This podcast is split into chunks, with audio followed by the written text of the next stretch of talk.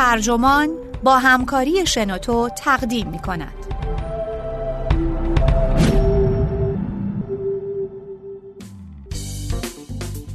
ایر فورس وان سفر در اوج قدرت. نوشته پیتر کنراد. ترجمه علیرضا شفیعی نسب. منبع گاردین. ترجمه شده در سایت ترجمان. گوینده الیاس گرجی.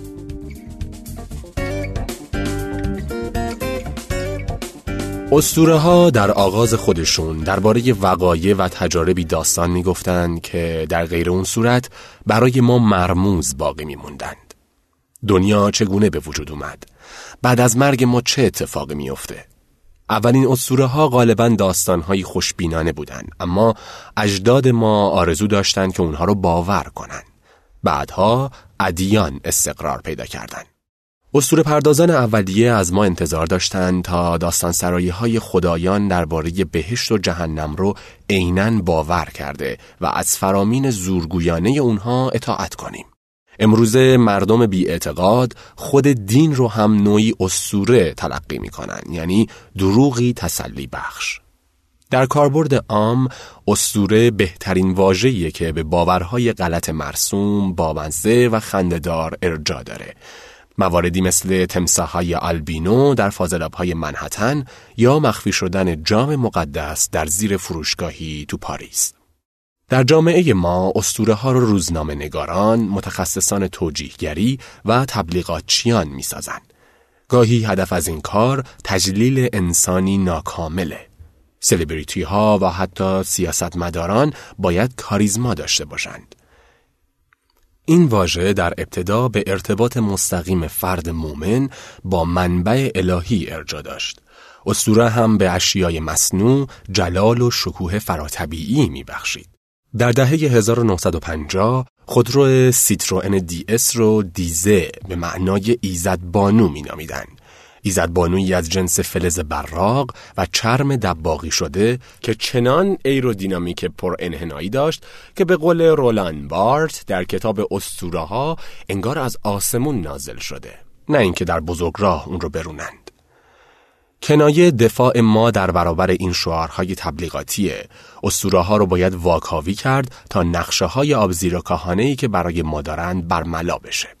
ایرفورس وان هواپیمای ریاست جمهوری آمریکا رو در نظر بگیرید. البته این رو نباید با ایرفورس یک اشتباه گرفت. ایرفورس یک یه جور کفش ورزشی نایکه که به شوخی اینجوری اسم گذاری شده تا به جهش عمودی یک جت در هنگام takeoff تشبیه بشه. شاید هم این هواپیما جذابیت ورزشی این کفش رو تقلید می‌کنه.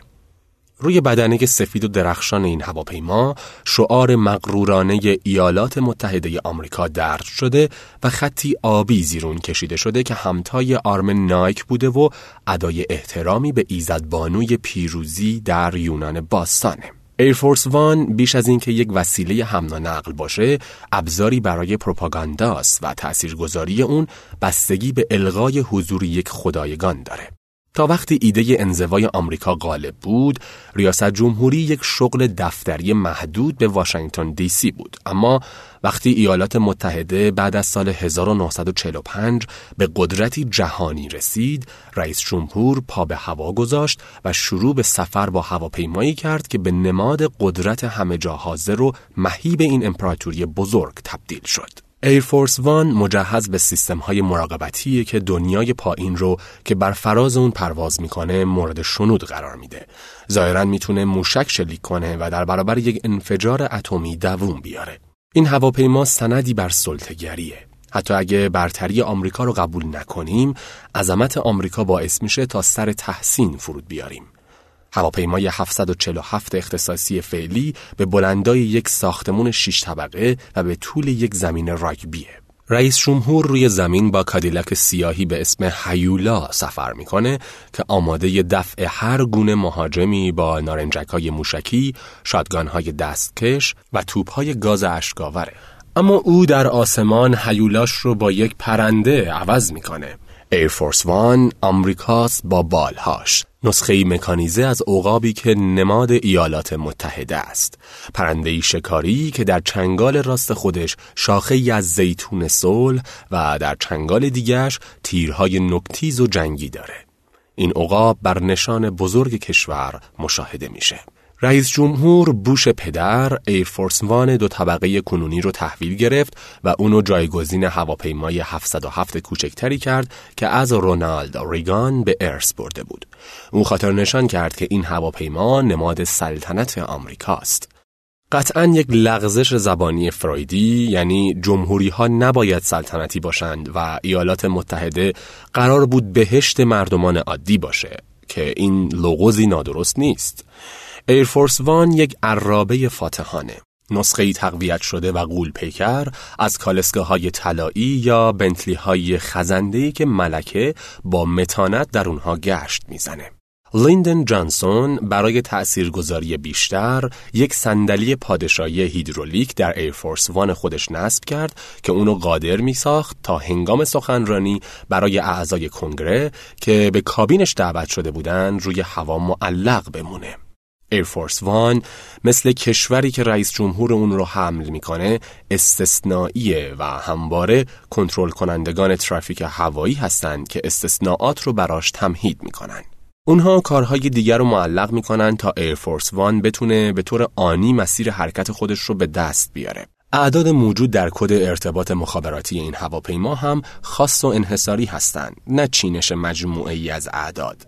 ادعا میشه که این شماره استثنائیه نه اینکه در بین جمعی از موارد برابر اول باشه.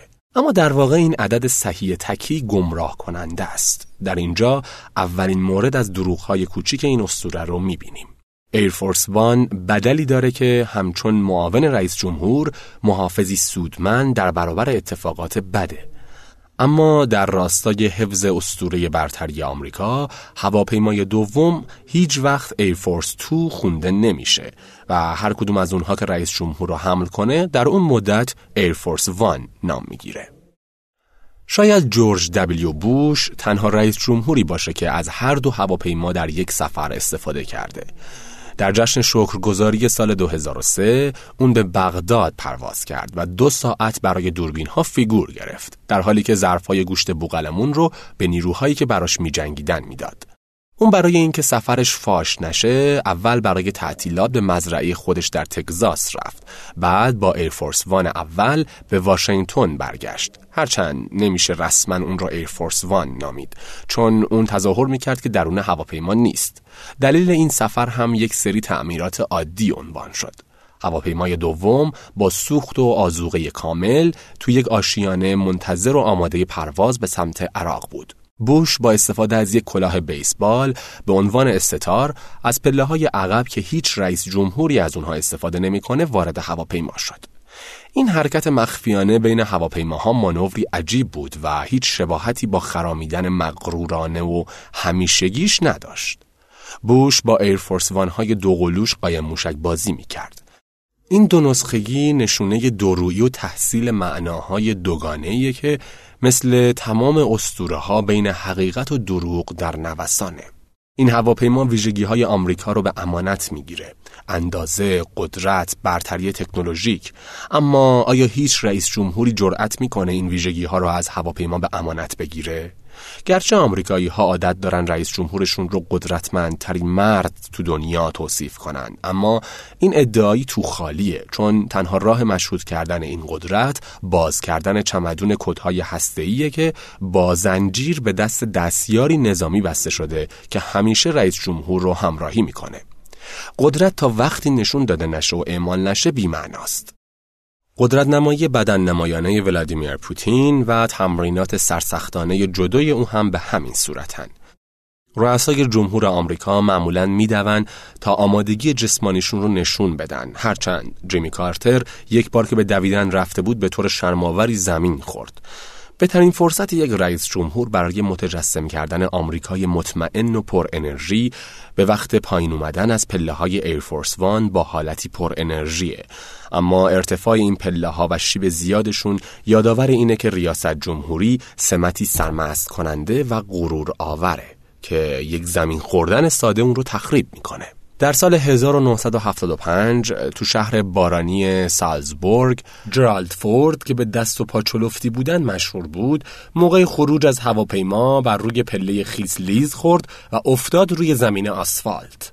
این اتفاق موجب شد تا همسر رئیس جمهور چترش رو جلوی اون بگیره تا یکی از مأموران اونو به زحمت سر پا کنه. دونالد ترامپ وقتی سال گذشته کاندیداتوری خودش رو برای نامزدی حزب جمهوری خواه اعلام کرد به منظور جلوگیری از خطر از پله برقی طلا پوشی شده در مقر خودش تو نیویورک استفاده کرد تا به سمت لابی بره که عکاسان در اونجا جمع شده بودند. راپله ها زحمت زیادی می‌خواستند که این کار بیهوده است و شاید برای اون افت داشته باشه. اما ترامپ امیدوار بود که پله برقی اونو مثل فرشته نجات بخشی با یال طلایی با متانت از اون بالاها به پایین بیاره. از یک جهت اسطوره هوایی آمریکا با تناقضی فاحش روبروه. ایرفورس وان فرمانده کل رو حمل می‌کنه اما خود هواپیما تحت فرمانش نیست. وقتی باراک اوباما برای اولین بار سوار هواپیما شد با خلبان دست داد و اونو تحسین کرد که این کار رو مثل سام شپارد در فیلم مردان واقعی انجام میده در این اقتباس سینمایی از کتاب تام وولف در مورد فضانورد ناسا شپارد در نقش چاک یوگر دیوار صوتی رو میشکنه ولی در عین حال کم حرف، بی غرور و به شکلی استعاری متواضع میمونه. در واقع خلبانی که ایرفورس وان رو هدایت می‌کنه در دوره فعالیتش لقب تاپ گان می‌گیره. خوشبختانه اوباما با فردی متواضع و مثل شپارد روبرو شد. نه فردی شبیه تام کروز که نقش خلبان پرشر و شور و مغرور نیروی دریایی به اسم ماوریک رو تو فیلم تاپ گان به کارگردانی تونی اسکات بازی می‌کنه. اوباما با شوخی محترمانه و جالبی در مورد عدم آمادگی خودش حداقل از نظر جسمانی برای این سمت سخن گفت. آمریکایی ها می‌خوان که رئیس جمهورشون هم یک جنگ سالار و هم یک منجی باشه و این انتظارات غیر ممکن ریاست جمهوری رو به یک اسطوره تبدیل کرده. بیشتر شبیه ایفای نقش قهرمان تو فیلم های اکشن نه شغلی سخت و پیچیده برای کارگزاری که در هنر سازش تعلیم دیده.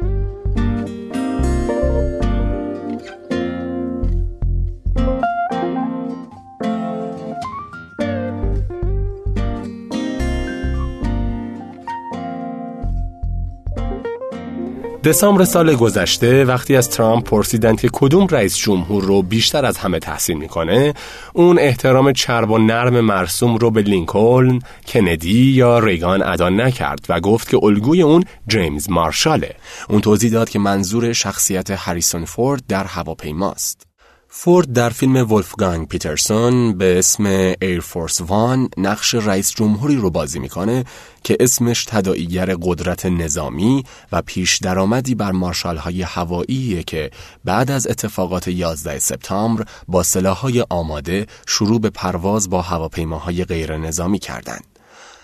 داستان پیشینه شخصیت مارشال نشون از این داره که زمانی خلبان هلیکوپترهای جنگی در ویتنام بوده و از یکی از پیشینیانش مدال افتخاری رو به خاطر شجاعتش در جنگ دریافت کرده.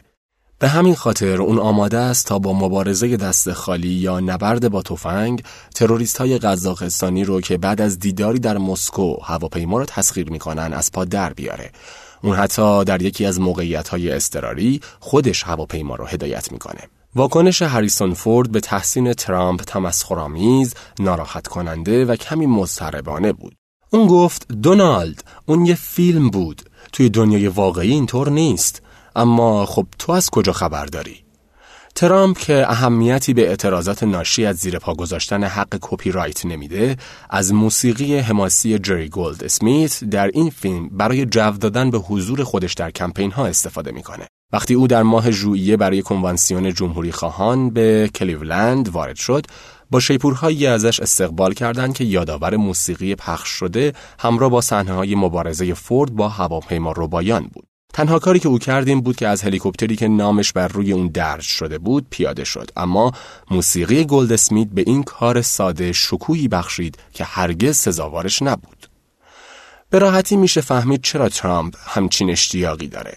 در ابتدای فیلم ایر فورس وان مارشال نقش رئیس جمهوری رو بازی می‌کنه که همه ما دوست داریم مثل اون باشیم.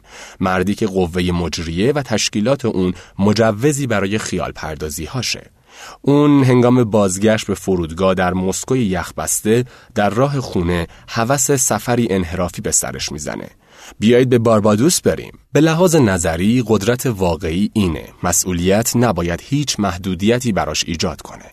هواپیما مثل قالی سهرامیزه. اما وقتی مارشال کنترل ایرفورس وان رو از دست میده، قدرتش رو هم همراه اون از دست میده.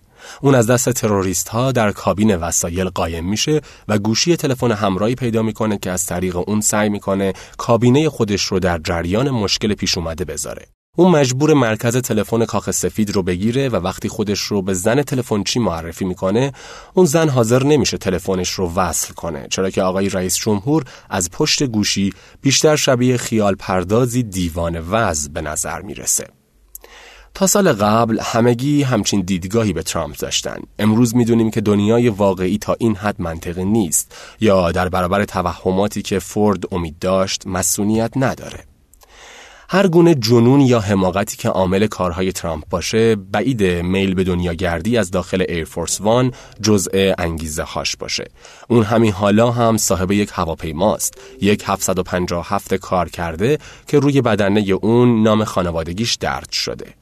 سفرهای درون کشوری ترامپ در این هواپیما باعث شده تا اون قبل از موعد شبیه به رئیس جمهورها باشه.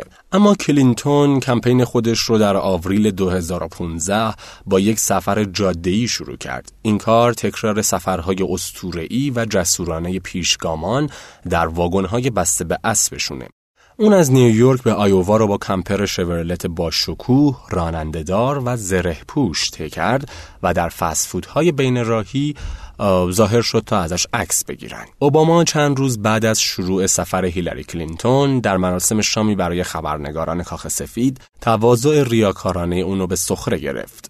اون در بحث از فراز و نشیب های اقتصاد گفت دوستی دارم که سالانه چندین میلیون دلار درآمد داشت. حالا او در یک ون در آیووا زندگی می‌کنه. اما اوباما ماه ژوئیه گذشته هیلاری رو به ایرفورس وان دعوت کرد تا باهاش به تجمعی انتخاباتی در کارولینای شمالی پرواز کنه. ترامپ در یک پست توییتر این استفاده سوگیرانه از هواپیما رو مورد انتقاد قرار داد و ادعا کرد که سفر رایگان هیلاری نیم میلیون دلار برای پردازندگان مالیات هزینه در بر داره. این حرکت اوباما حقیقتا معنای قانونی سنگینی داشت.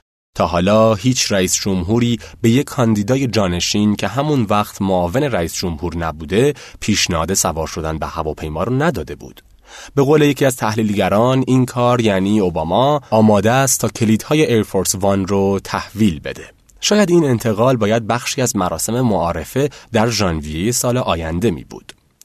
ایرفورس وان در آشیانه ملقب به بارگاه در حفاظت تکتیراندازها و سگهای شناسایی و دور از دسترس هر کس که واکاوی امنیتی نشده نشونه انحصاری ممتازیه که ترامپ پوپولیست تظاهر می‌کنه ازش متنفره.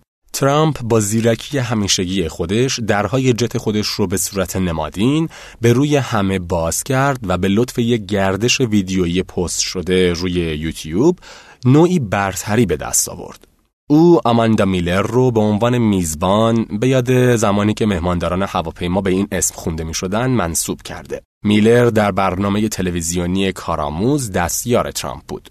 اون اولین بار نظر ترامپ رو به عنوان خدمتکاری 15 ساله توی یکی از باشگاه های گلفش جلب کرده بود و بعد از فارغ تحصیلی در رشته تجارت مد ترامپ اونو به عنوان بازاریاب شرکت استخدام کرد. میلر با یک دست بر روی کمر مثل بازیگری جوون در مراسم فرش قرمز با رضایت کامل تجملات هواپیما رو می ستاید. سندلی های دارای روکش طلای 24 ایار، زیرسری هایی که بر اونها نشان ساختگی خانواده ترامپ گلدوزی شده، دیوارهای ابریشمی برای اتاق خواب رئیس، پنل های سقف Ultrasuede، کابین های چوبی قهوه‌ای رنگ و اتاقک دوش. حالا از ما هم انتظار میره این خودنمایی رو تحسین کنیم. در غیر این صورت خودمون رو به عنوان بازنده محکوم کردیم. هواپیمای ترامپ فاقد تأسیسات پزشکی اورژانسی که در ایرفورس وان تعبیه شدن. ایرفورس وان تخت جراحی داره که به طور ماهرانه‌ای در دیواری مثل یک تخت تاشو نصب شده. اما میلر به جای اون پیشنهاد یک دست مبل فنری موهن در اتاق خواب مهمانان رو میده.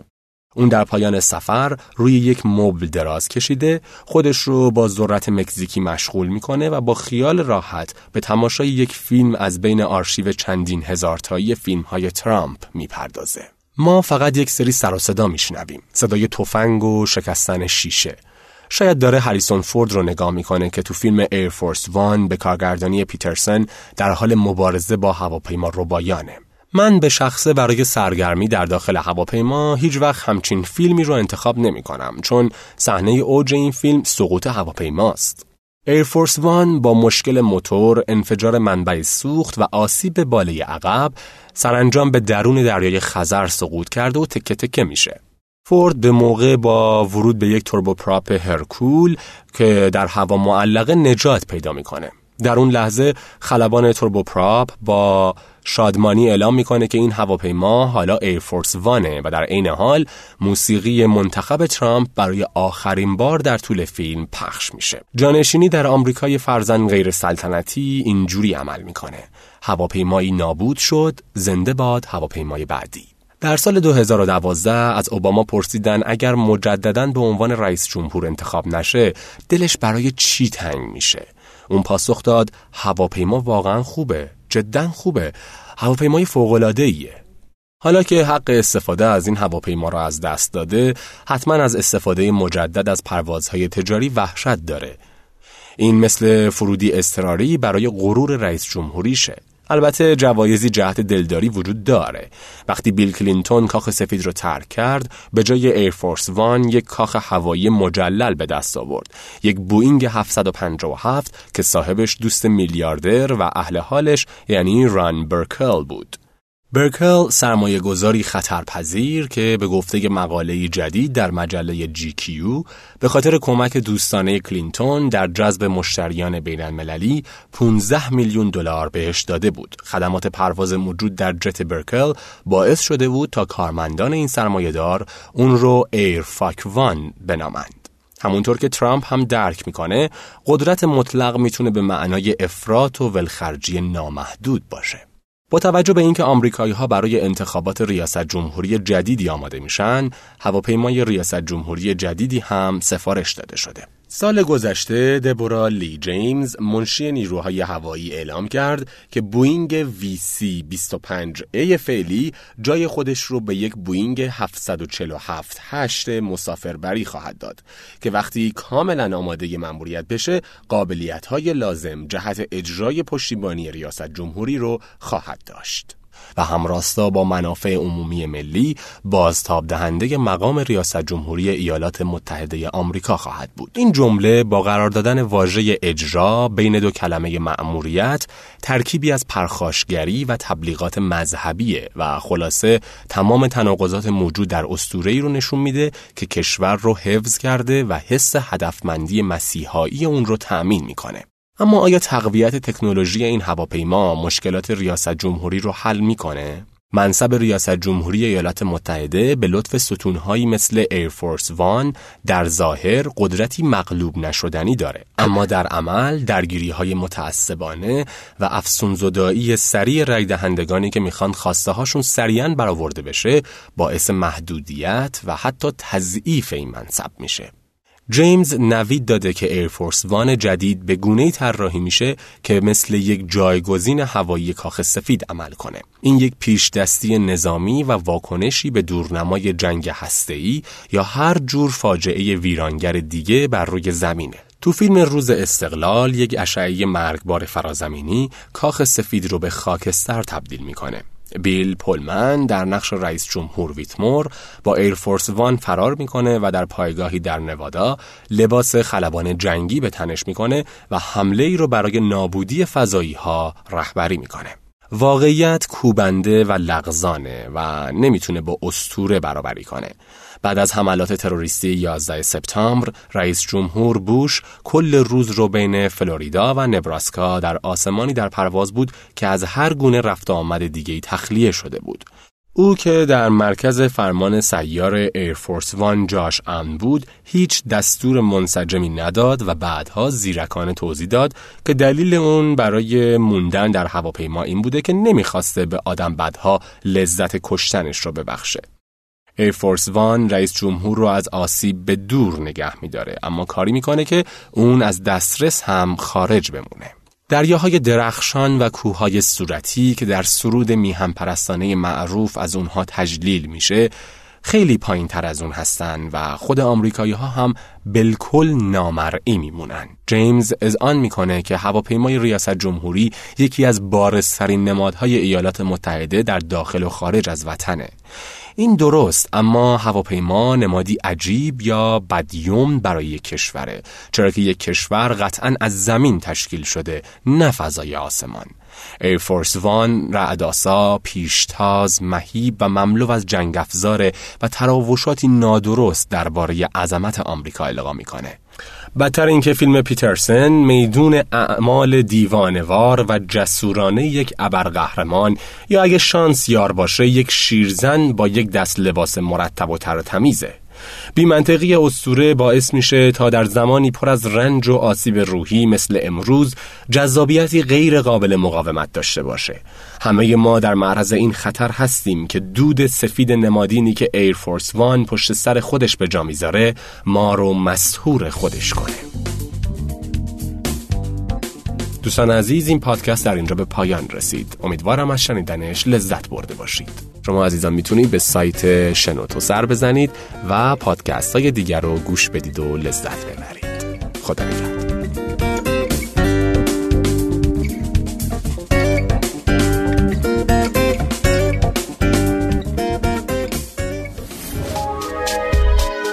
شنوتو سرویس اشتراک گذاری فایل های صوتی www.shenoto.com